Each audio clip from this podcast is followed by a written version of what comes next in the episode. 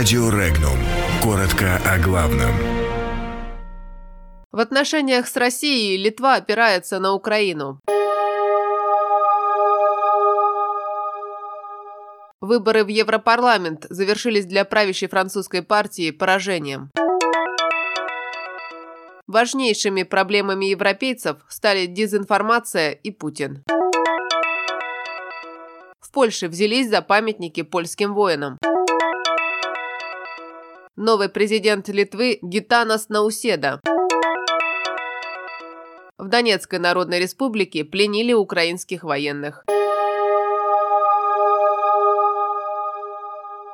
Поражением завершились выборы в Европарламент для правящей французской партии «Вперед, Республика», которая, однако, демонстрирует прочность позиций, заявила представитель партии, экс-министр по европейским делам при МИДе Франции Натали Луазо. Политик добавила, что довольно молодое объединение, созданное президентом Эммануэлем Макроном в условиях социального кризиса и давления со стороны других политических структур, демонстрирует прочность. Так, по списку у партии места в Страсбурге займут более 20 евродепутатов, депутатов, которые войдут в формирующуюся группу центристов. Напомним, в большинстве стран Евросоюза накануне состоялись выборы в Европарламент. Так, в Италии первое место на выборах заняла партия Лига Матео Сальвини, в Великобритании – партия Брексит.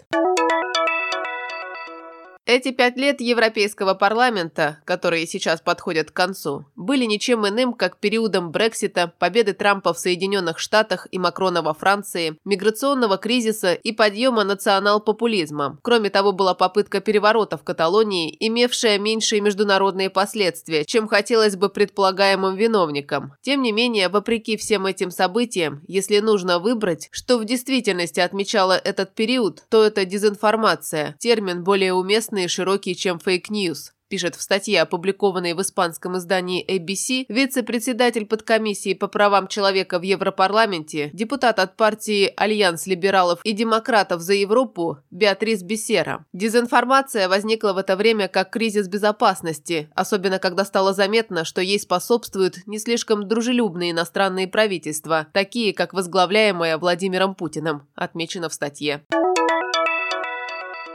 Советник правящей партии «Право и справедливость» Ольга Семенюк выступила с инициативой о сносе памятника солдатам первой армии войска польского в Варшаве. По ее мнению, памятник не связан с польскостью, а только маскируется под польскость. На месте памятника она предлагает провести озеленение, а также настаивает на установке памятника генералу Владиславу Андерсу. Напомним, первая армия войска польского была создана в СССР в 1944 году и воевала бок о бок с Красной армией до самого конца войны. В том числе участвовала в освобождении от германских нацистов своей родины.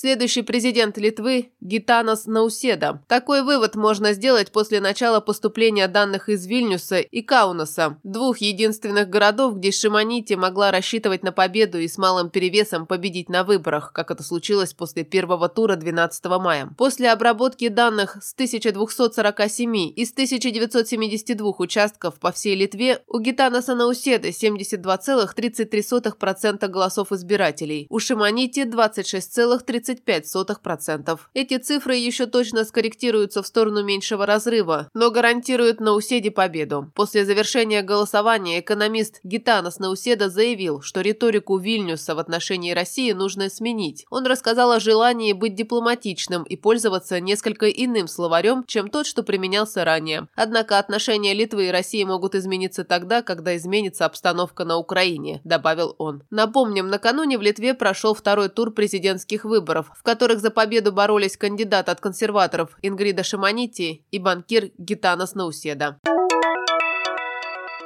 Украинские военнослужащие в возрасте 54, 49 и 48 лет задержаны в Донецкой Народной Республике. Об этом написала украинский доброволец Дарья Андрусенко-Якотюк на своей странице в Фейсбуке. Она отметила, что бойцы 43-го отдельного мотопехотного батальона «Патриот» направлялись в пункт постоянной дислокации бригады и решили сократить путь. В результате 8 украинских военных, беспрепятственно преодолев линию разграничения, оказались на территории Донецкой Народной Республики и были взяты в плен.